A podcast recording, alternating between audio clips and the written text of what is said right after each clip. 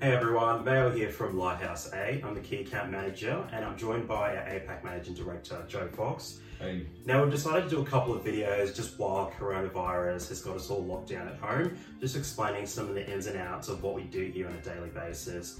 And I guess the best place to sort of start is with We've talked a lot about what exactly it is, but Joe, do you want to give people a bit of background into how exactly Kate came about? Yeah, definitely. So uh, since 2012, um, our R&D team have been working on our machine learning and AI technology called Kate.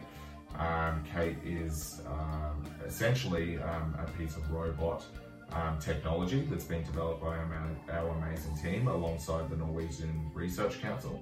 So essentially what Kate is, is Kate is a form of AI, which is machine learning.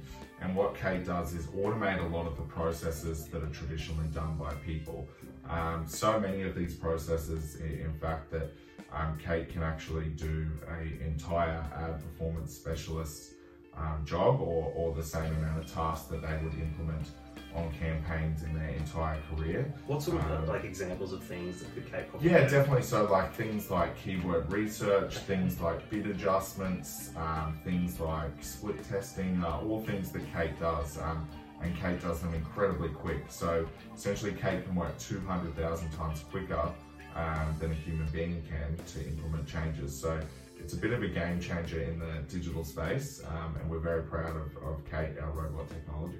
That's awesome, but I guess people would be interested as well is how exactly how old is Kate?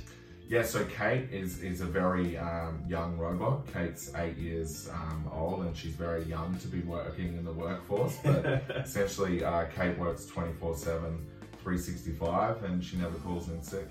So there you go. And where does she live?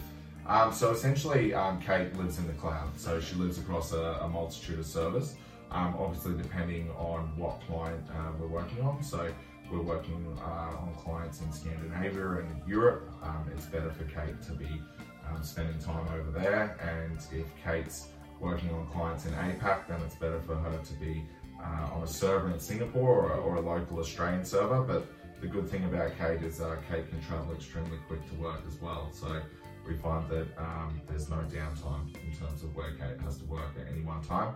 She can actually work across multiple locations at any time as well. So awesome. very, very, very talented Kate, and uh, she's our employee of the month every month.